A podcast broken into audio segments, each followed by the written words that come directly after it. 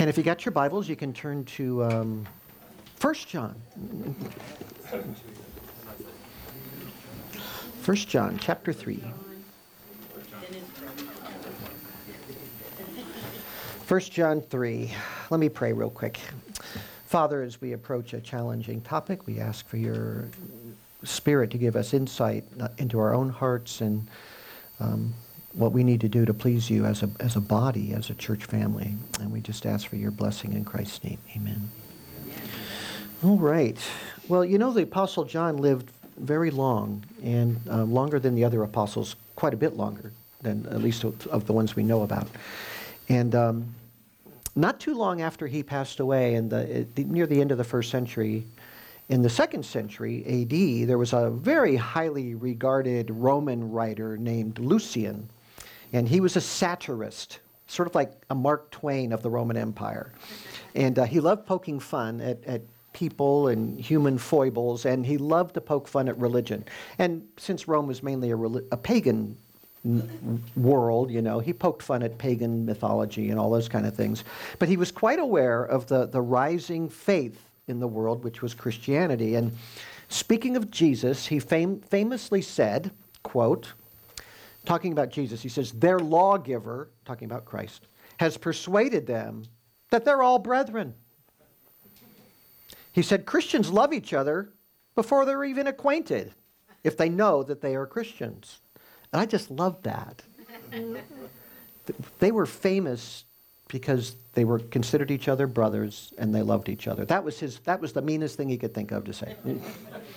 and uh, I don't know if he was around today if he would say that about the Christian church. You know, I'm not sure he would.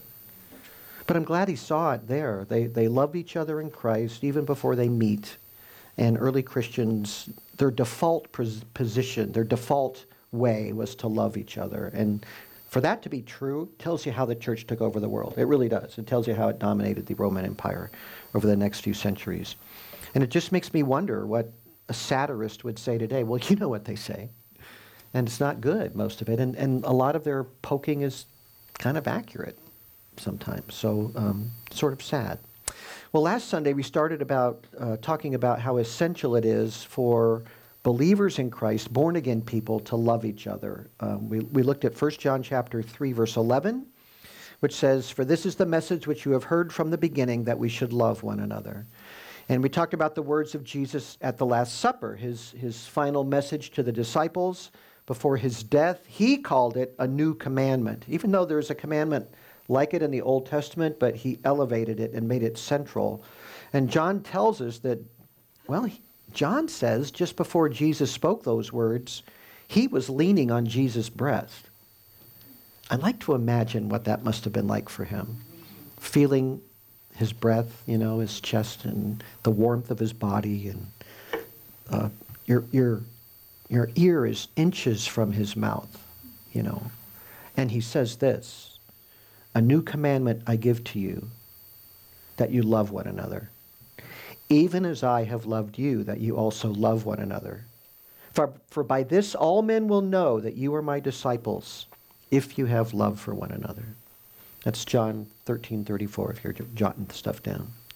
We also mentioned last time that although Jesus taught us to love even our enemies, the, he says there that the greatest impact that we'll have on the world around us will be through loving each other. And that's what makes it so interesting that Lucian kind of picked up on that. That's what he actually knew about Christians, that they love each other. They love each other when they don't even know each other.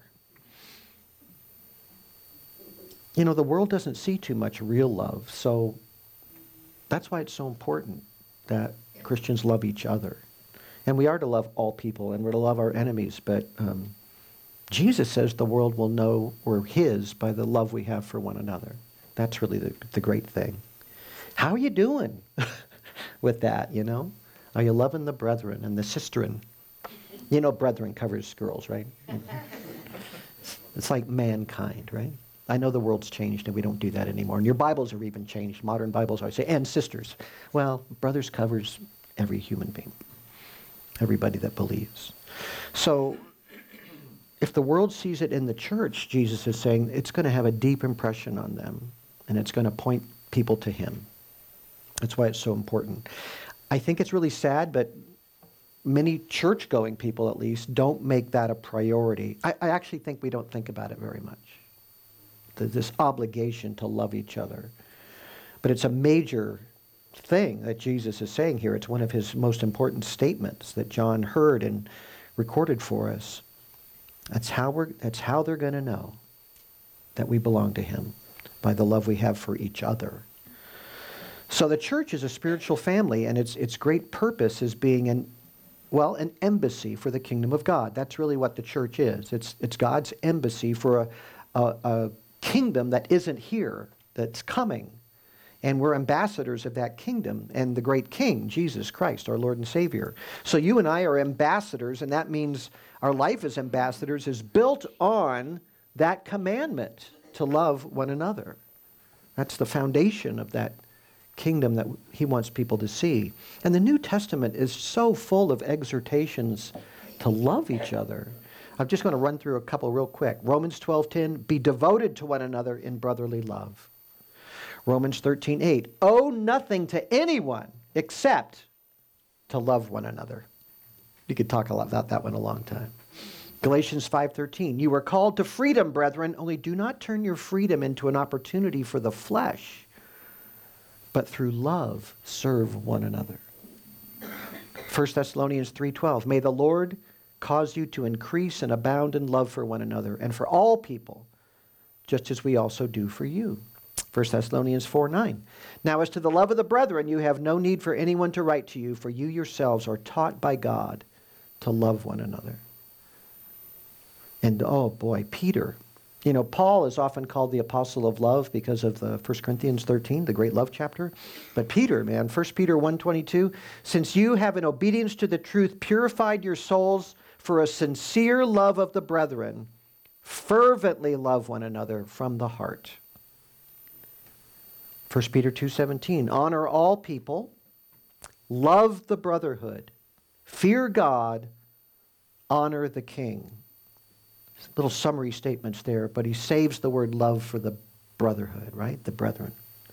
1 Peter 4 8. Above all, keep fervent in your love for one another because love covers a multitude of sins. There's just so many exhortations. It's central to Christianity. But that shows us two things that, that it keeps showing up in the scriptures. One is that love, loving each other is supremely important. I mean, it's like the top thing, it's the most important thing you need to be doing. And the second thing is, it must not be easy to achieve because it shows up so many times as an exhortation to do this. So, guess what? We're sinners and we kind of uh, fall away from that and we get interested in other things and do other things instead and we love other stuff more than we love the brethren and all of that can easily happen. So, we have these exhortations reminding us, reminding us. And somebody must have been doing it right because Lucian, long after John is dead, is saying, Those Christians, they just love each other so much. They're all brothers, you know. That's a great thing. It's a great thing that he saw that. So, also last time we looked at um, 1 John chapter 3, verse 14. And, you know, if you don't have that love, he's kind of saying here, you need to think about whether your faith is real or not. So 1 John 3:14 he says, "We know that we have passed out of death into life. How do I know I'm not dead in my sin anymore and now I live through Christ? Because we love the brethren." That's how we know. He who does not love abides in death, he says. Wow. So we know we're saved because we love the brethren. And I think you would say I would say you're saved if you love Christ, and that, of course, is true. You have to love God with all your heart, mind, soul, and strength. That's part of being a believer as well. But I think he's saying this because can you love Christ and reject the people he loves?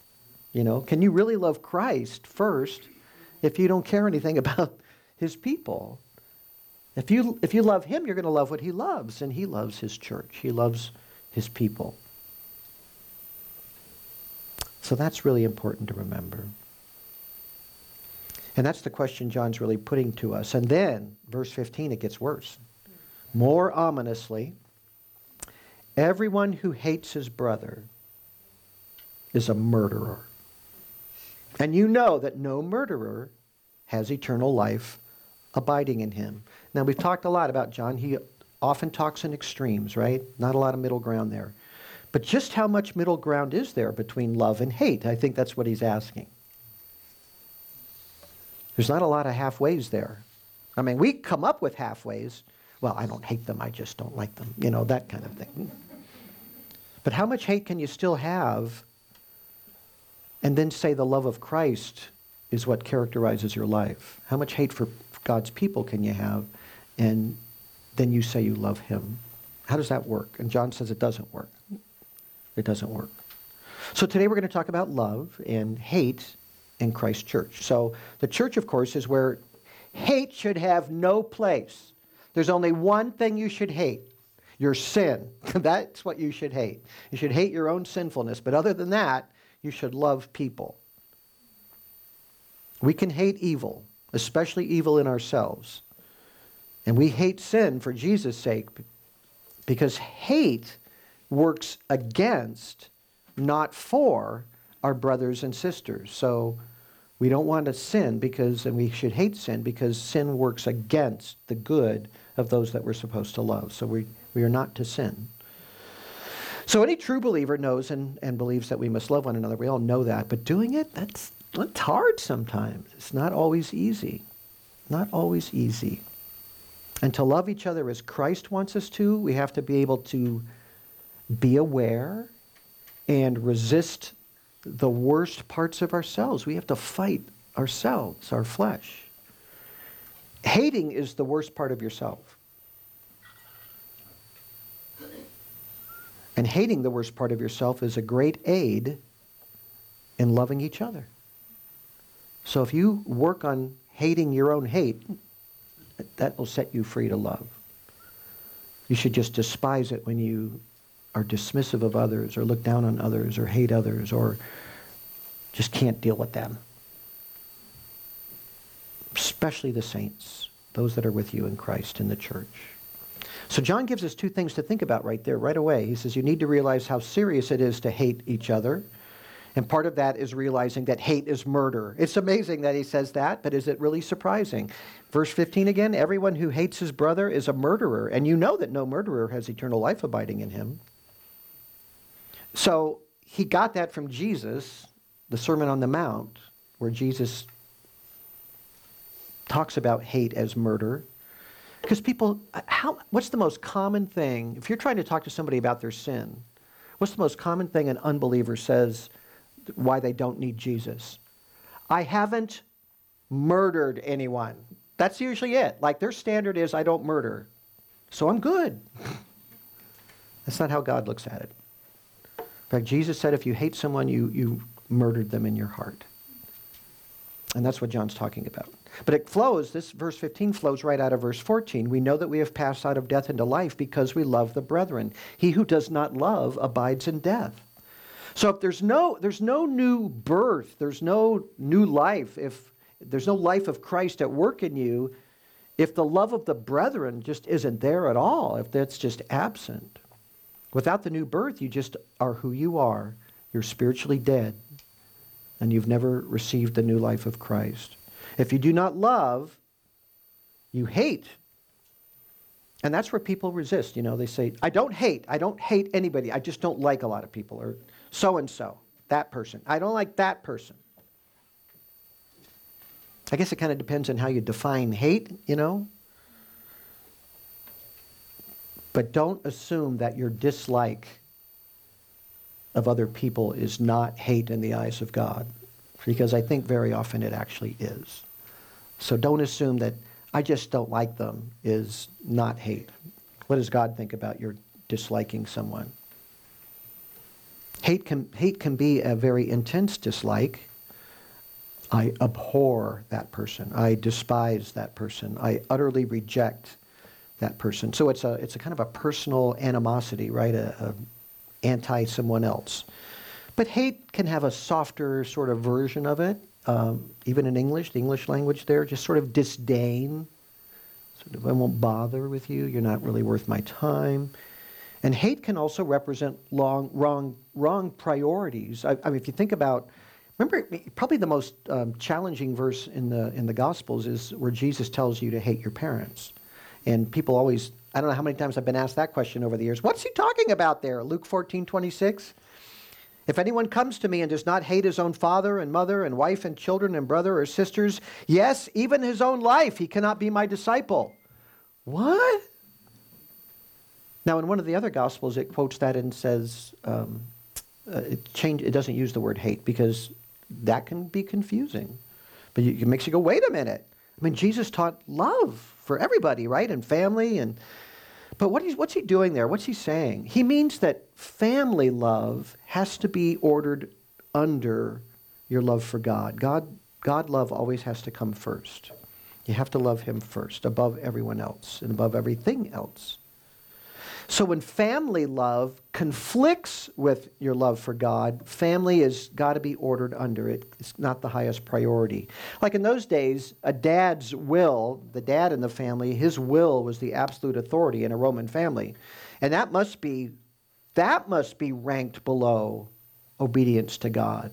My dad says this, and God says this. I'm going with God. I have to. And in, and in a Roman world, anyway, your father could put you to death if you were. It was the paterfamilias, right? The, the, the dad over the family. He had the right of the power of life and death over his own family. But even if dad or mom or brother or wife pleads with you to choose them over God, it is a sin to do that, to, to go with them. You have to ignore their pleas. You have to turn away. And they will see it as hate if you choose God over them. For example, if you're a Muslim and you uh, choose to follow Christ, when Jesus says you have to hate even your own life, you might lose it in that situation. Dad might put you to death for following Jesus your life may very well be in danger. That's why you must hate even your own life to follow Jesus. But they're going to see turning from Allah as hating the family, shaming them, wrecking them, destroying their reputation in the community. Even though you don't hate them at all, you love them and you want what's best for them. But what you've done is hateful to them, so they see it as hate. And that's what Jesus is talking about there. So God comes first, always, and in everything and everything else comes under that. You know, a good example would be Solomon. Solomon married this incredibly beautiful Egyptian princess who was a pagan, and he loved her. And he built pagan temples for her near Jerusalem. He loved her more than God. He was faithless to God in his love for his wife. That was one of 900 wives, but um, she seemed to have a favorite position. There's always a chief wife, you know. So the hate Jesus is talking about there in, in, Luke 14 is really a hate of comparison. God, God's requirements come before the family. But I think John is talking about not so much that as what we call hate in our culture, personal animosity towards another human being. Um, not wishing well for them, not doing well to them. And, uh, you know, disgust, repugnance, hostility, not caring for them as you would somebody you liked or loved. We can never fail. We should never fail in seeking the best for every brother and sister in Christ. That's not always easy, but that's where the rubber meets the road. That's the test of whether you just dislike somebody or um, you hate them. If you can't minister to them and seek their best in Christ, you hate them.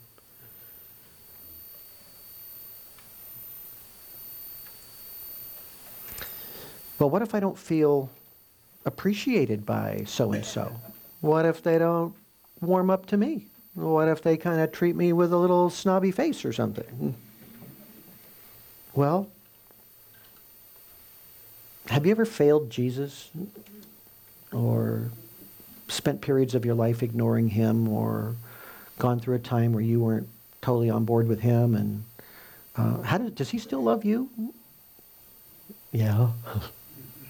Well you got to be that way with those other people too. Be like him. And think think about this. What are we supposed to do to our worst enemies? What does jesus say?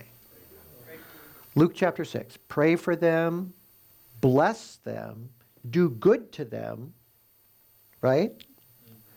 Okay, well, that, that makes sense. So, listen, I've been on the receiving end of behind my back manipulations and ministry problems before in another church before I came here. And I have vivid memories of that time. It was a very painful time. People working against me in the church, leaders of the church working against me, and I was one of them. I know how that feels. Well, what do you do? Do you rag on them, try to for undermining me? Do you mark them lousy, as they used to say? And do you see them as an enemy? Do you find ways to undermine them and pull them down? Is that the is that what you're supposed to do? No, that's not even an option. Why? Because they're brothers in Christ. That's that's the great reason. Christ loves them. Christ lives in them. Christ saved them. And who am I to deny them? My love. I don't like what they're doing, but do I hate them? No, you're not allowed to hate. You're not allowed to hate. So I seek their best, the church, I seek the best for the whole church. That's how my mind works. I don't hate, I choose love. That's how we're supposed to respond to any situation. Well, how do I choose love? I mean, what does that look like? Well, that's, it looks like a lot of things. One thing it looks like is that I'll examine myself and I'll say, what if they're right? And when I ask that question, what if they're right? I don't, I don't, I don't want to just like um, jump to a place where I say, well, if they're wrong a little bit, then they're all wrong. Maybe they're a little bit right. And I should look at that and consider that if they've got something against me or something like that. Have I blown it on my end in any way? In any way? Hopefully, I'll have a friend that'll tell me the truth about myself. Remember Proverbs 27 6? Faithful are the wounds of a friend, right? It's good if somebody tells you where you're blowing it or gives you good counsel and says, you know what? You're, you're a little messed up on this thing. Your heart's a little wrong here. That's a good thing to have people like that in your life.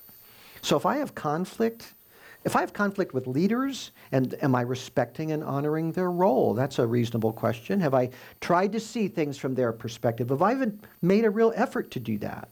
Maybe I'm wrong. Maybe, maybe we just have an honest disagreement and they're not monsters. Maybe they're not after me. Maybe we have an honest disagreement.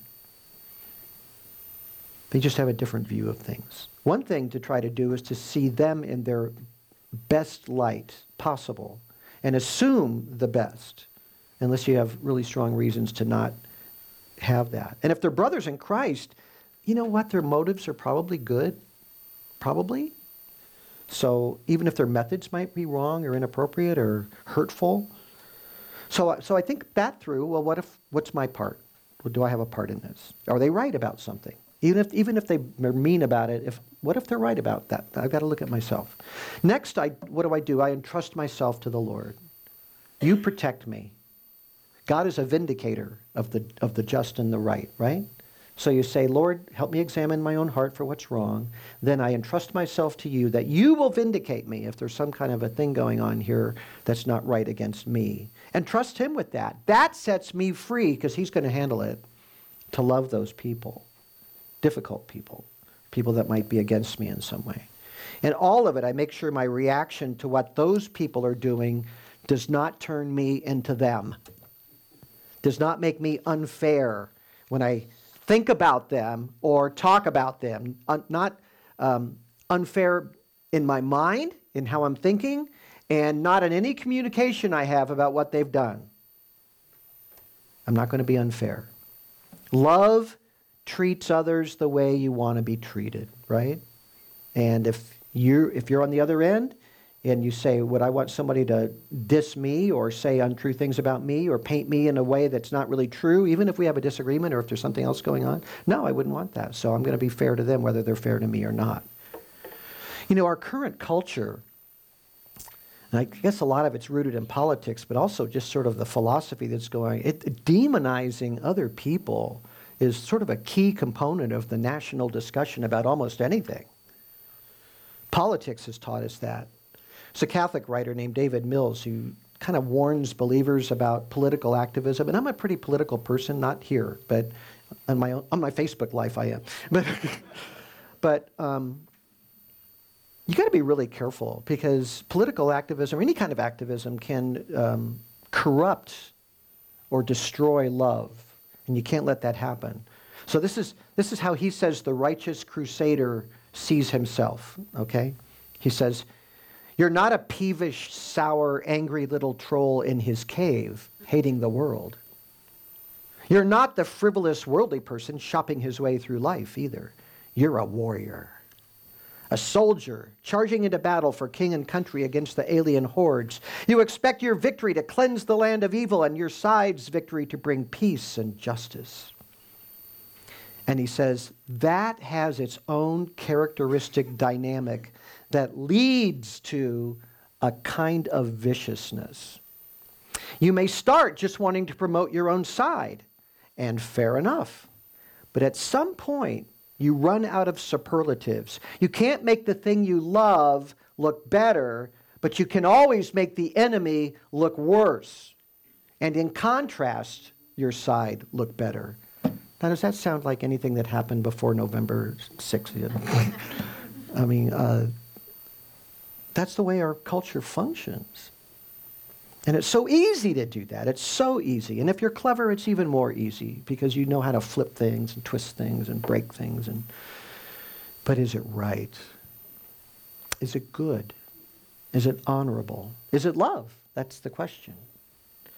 And he says the simple act of painting a person you dislike as worse than they are is truly a form of hate. Whether you build a case against them in your own mind or more hatefully, if you paint them as worse than they are to others, that is a hateful action. And, and it springs from hate. So let God reveal to you if that ever becomes your nature or your way. And I've got to tell you, you know, um, I see it all the time in theological battles between evangelical Christians, between them, brother to brother. I see that kind of uh, anger and name calling and the assumptions they make about people's motives, you know. I'm a dyed in the wool um, election, sovereignty of God, pretty much Calvinist theologian there. And, but when, when I hear Calvinists talk about non Calvinists as prideful because they believe they made a decision that God didn't, you know, God left it up to them whether they were going to be saved or not, they say, that's their human pride just. No, it's not. They don't see it as pride. In fact, one friend of mine who's an Arminian, he, she said, um, she said, I, I'm just a person completely unable to help myself reaching out a hand to the Savior. That's not pride. you know, you, theologically, you might have a difference with that person on, on what really the dynamics of salvation, but they're not prideful. But I, I, I see people on uh, chat groups and things I have that share my theology talking about other people that way, and I just jump on there and say, well, I know a lot of people on that side that aren't proud at all. That's just unfair. It's unfair. But we feel so much better when we can judge other people and, and those kind of things, you know. And that's, that's another whole realm, that whole theological realm. But um, it could just be that good people disagree about certain things, you know? No, they must be crushed. No, they don't have to be crushed. God can crush them. You don't have to crush them. So that's bad in the public sphere of Christianity, but it happens in the local church too, and that's where it matters for you and I. That's where it matters for us here. When it's done on the personal level, in church, it's horrible. It's horrible. To see murders go on in church, it's not a good thing. You are not allowed to treat brothers and sisters in Christ as your enemy. You're not allowed to do it. You're forbidden, strictly forbidden. Hate is murder, and Jesus taught that in the Sermon on the Mount. Remember how Jesus took all these external sins and he just internalized them? Oh, yeah, you don't commit adultery, you ever lust in your heart. Remember how the whole Sermon on the Mount is kind of built on that that framework. And what did he say about murder? People, I'm not a murderer, but you hate, and that is murder. It's the same impetus that leads to murder, to hate another person. You just don't want to go to jail. you don't want to get in trouble, but you hate in your heart. We should always, as Christians, be quick to repent of murder in our heart, of, of hate. And Jesus said that is hate. You know John Newton, the guy that wrote Amazing Grace? He was a pretty wonderful shepherd of a, a flock after he stopped being a slave trader and found Christ and his life was radically transformed. And so we know him from Amazing Grace, but he wrote a lot of great stuff too. And um, he called this uh, narrowing your love for your kind of Christian people. He called it party love. I love the people in my, my group, my party, you know, sort of like political party, but this is like a theological party or a denominational party. Our little thing, we just love our own people. We make allies then to promote our views or ourselves. We pick and choose which saints we will love based on their compatibility with me. You know, that's how we think. That's not good. That's not good at all. We have to humble ourselves. We have to repent of the sin of murder when we hate other people, and we have to humble ourselves. It's that whole thing where you don't love your brothers and sisters in Christ. You selectively love the ones who are the most like me. That's not right. The people that support my ideas or the people that will advance me personally. Those are my people. Here's what Newton actually said He said, The objects of this are those who are of the same sentiment, worship in the same way, or are attached to the same minister. They who are united in such narrow and separate associations may express warm affections without giving any proof of true Christian love. He's saying that's not the kind of love Jesus is talking about that's going to change the world when you love just your little group. It's what Lucian was talking about when you love anybody that's a true Christian from other groups, people you don't even know. I love people who are who love my favorite preacher. I love people who love my favorite theologian or author or my view of a particular fine point doctrinal area. There's no room for party love like that in church life. There, there just isn't. As soon as it's about me, then, like we talked about with Cain last week, hate is crouching at the door. As soon as, I, as soon as I'm selecting my loves, towards other people like that. Can't do that. It's not right. Now, look, it's totally natural to be drawn to and enjoy like minded people. That's a completely normal. That's what friendships are based on, right? That's perfectly normal. But in the church, in the family of God, every believer is to have my love in Christ. That is, that is I'm going to labor for what's best for them. I'm going to care about what's best for them. That's all we're talking about. That's love. They don't have to be your best buddy. Maybe you love wrestling. and not everybody loves wrestling. You might have a lot of wrestling friends, right, Rebecca? But I should say that to Brooke. I know. I know. I'm picking on you because he's out the door. And that would be totally appropriate to have friends in your in your sphere. But to deny love to people that are very different from you, that have very other interests in you, that's wrong and that's, that's sinful. So there's no room for party love in church life.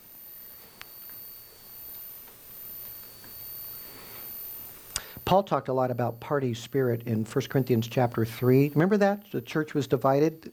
What a messed, messed up church the church in Corinth was. Boy, you read 1 Corinthians, you go, these people were Christians? But he treats them like they were. But, but one group, remember, followed, they had different allegiances. One group loved Paul, another group loved Apollos, another group loved Simon Peter, Cephas, Paul calls him, and um, some people said, Well, I follow Christ. Those were probably the snootiest people. But he said in 1 Corinthians 3 3, he said, You are still fleshly. For since there is jealousy and strife among you, are you not fleshly? Are you not walking like mere men? Well, I am a mere man. No, you're not. If you're a Christian, you're a born again man. and a born again woman. You're a born again, you're a transformed person. You're not a mere man, you're not flesh. He says, When one says, I am of Paul, and another, I am of Apollos, are you not mere men? What then is Apollos? And what is Paul? Servants. Servants through whom you believed, even as the Lord gave opportunity to each one. I planted, Apollos watered, but God was causing the growth, he says. So it's all God's work if those are faithful men preaching the true gospel. There's no rivalry between them, no rivalry in ministry, no competition, no tribes. And that attitude that they had was fleshly for not valuing the other people or respecting their the people that they liked, who are all solid Christians. We're not talking about charlatans and heretics, we're talking about real Christians here. We have to be controlled by the Spirit, not our flesh. It's our flesh that wants to divide and have little groups and party spirit. So when Paul says, Are you not mere men? he's telling the Corinthians they're acting like unregenerate men, like people that are not born again, like the world. And Christians are not to act like mere men. We're, we're to act like transformed men, men who reflect the love of the Savior who was given to us. And if we appreciate his love for us, we should be able to give it out freely. Does Christ love faithful Baptists more than he loves faithful Presbyterians? of course he does. I'm a Baptist. no, that's not right. His love is distributed equally to all who are truly his own.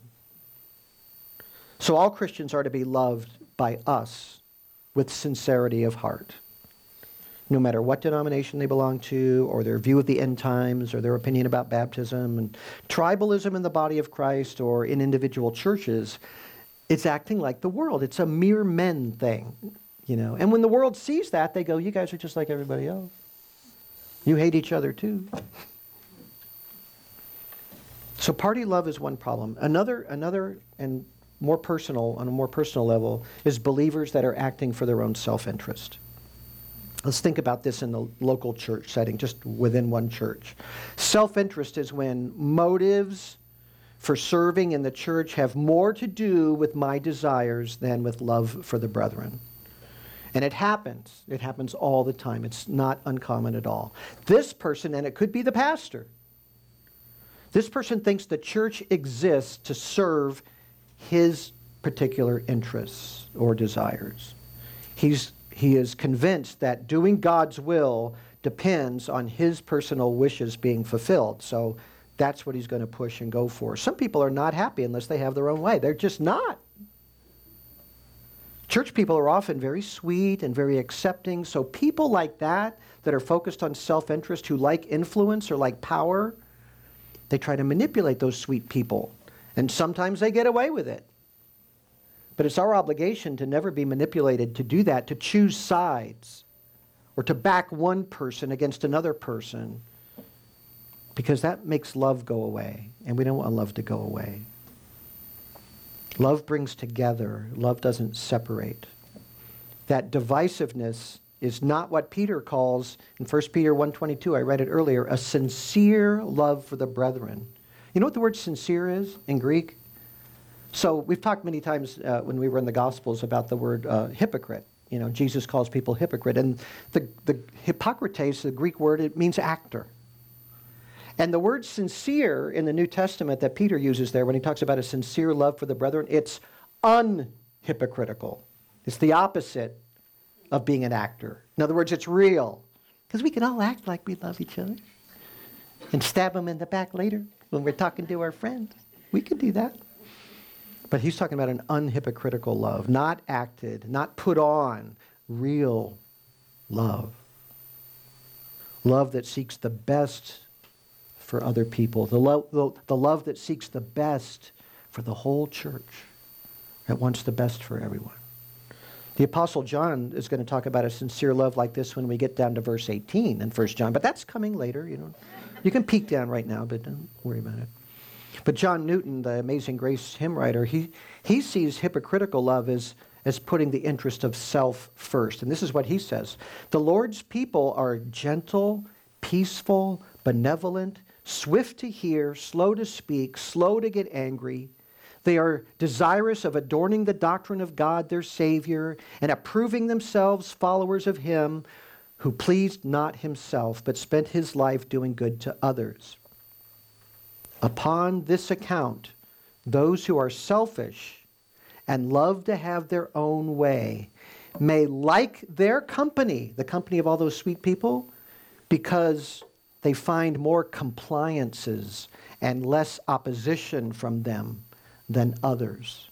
So the person that's self centered and has to get his own way looks for those people that are open and sweet and pliable and works them to get them to become on their side, you know, to serve their interests. So that's what he's saying there. Self promoting individuals use sweet tempered, loving, godly people to get their own way. The selfish try to use those trusting, open hearted disposition folks. So he loves not for Christ's sake, but for his own interests. That's where his love is. It's not a sincere, not a sincere love. And Newton uses a great example from Genesis. You know Jacob and Laban. Laban was the father of the gals that um, Jacob ended up marrying. He wanted to marry. Well, I won't go into that whole story, but you know he ended up with two wives. But um, it's, it says, in, it says uh, Newton says, for while Laban loved Jacob, he found him diligent and trustworthy and perceived that the Lord prospered him on Jacob's account. So Laban's looking at Jacob and he loves him. Be my son in law. I love you. I love you because God blesses you and I get richer every time he does. He says, But when he saw that Jacob flourished and thought that Jacob was likely to leave him, his love was soon at an end, for it was only founded on self interest. And that's so true. If you would have asked Jacob, Does your father in law love you? He'd say, Oh, yeah, he's so great. Until he didn't profit him anymore. Then that love went away. We don't want to have a love like that. Make sure your love is not attached to your interests. It's really important. Beware of church people who want you to further their interests too and not the interests of the whole body. Their, their love lasts only as long as you support them. So don't let that happen. And that doesn't mean be suspicious of everybody. Doesn't mean that. It means the opposite of that. If you are gentle and peaceful and benevolent and swift to hear and slow to speak and slow to get angry, and you're desirous of adorning the doctrine of God, your Savior, you're in a great place. If, you, if you're like that kind of person, you're in a great place. Just be aware of what could happen and make sure it doesn't happen to you, that you get pulled off on the path of somebody's self interest. When I first started in ministry long ago, I, I, read a book that was, has been invaluable. I just started and somebody get, recommended it. It's called Well Intentioned Dragons. Well Intentioned Dragons. And it's about the kind of unhealthy relationships a pastor might encounter in a, in a typical church. So it's kind of a warning. So it describes, it actually describes stuff that a naive person would think couldn't possibly happen because everybody's a Christian and we all love each other but happen to pastors all the time. So it's describing that kind of stuff. They'll kind of warn you about that and how to deal with some of those kind of things. Because something caused somebody somewhere in that church to hate some slight or some sl- loss of influence or something like that. Many years ago, many years ago, here, we had a few ladies that were causing all kinds of division um, behind the scenes. Didn't know it was really going on until it started sort of surfacing a little bit here and there. And it seemed like their purpose was to sow dissension in the church. They actually wanted that to happen. There was no love in it at all. There's backbiting and misrepresentation and stories going around, and that grew into flat out lying about people. And a, a dear sister called me in tears after one of these people spoke to her and tried to break her away from the church or, or make her not love the leadership or that kind of a thing, you know. And um, I, I found out all about it. It was like dragons. There's dragons in my church. You know, it was a dragon's lair, several. What do you call a group of dragons? It's like a gaggle of geese. What do you call a group of dragons? A scale of dragons. Let's call it that. There was a scale of dragons going, and they were living in this little lair somewhere. So I met with the uh, chief dragon, and I said, I said, you know, you seem to have a lot of animosity towards me and towards the leadership of the church. And I said, I asked her, I said, are you trying to divide the church? Yes, I am. Yes, I am. She was very open about it. Now, it's hard to be angry with a, an honest dragon. I mean, that was, I thought she'd deny it. You know, of course not. No, but yeah, I'm trying to divide, I'm trying to break up the church. I'm trying to divide it. I want to turn people against each other. well, the book didn't tell me they'd be that honest. but you know what that was? Was a failure of love there. How could you possibly have that as your motive and love the brethren? You know, it's impossible. She couldn't handle the limits that the elders had put on her as far as her roles in the church. Her life was a mess, and the leadership wanted her to focus on certain things first and work her way back up. And, you know, she wanted to do these certain things. So hate grew in her heart. Hate. She didn't love the brethren. You can't be in leadership if you can't love your brothers and sisters. I mean, that's foundational. So there can't be self interest in ministry. There can't be. It's a privilege to be in ministry of any form, not a right. In fact, the word ministry, what does that mean? Serve, right? That's what that word means service. So, and God leads the church through elders. They, they shepherd the flock. Can elders be wrong? Yeah. Do they misjudge things sometimes? Yeah, they're humans. Should you work against them when you think that they're wrong or mistaken about something? No. if they're sinning, that, that's something else. Expose it, right? But if it's not sin, then trust God. Trust God. If they're sinning, it's one thing, but if they're not, it's just God works through the collective wisdom of the elders. Collective. We, we have to agree on something, or it's not going to happen. So one elder can stop something from happening. When we all agree, then we know it's God, okay? Now, you can say, well, I don't agree with that. I don't agree with that thing that you decided or that God led you to decide. Well, then ask God to enlighten the elders. Lord, the elders are wrong. Would you please tell them? And then once you do that, then love them and the church. Don't divide things. You can make your views known too in a loving way. but they're, they make decisions as a team.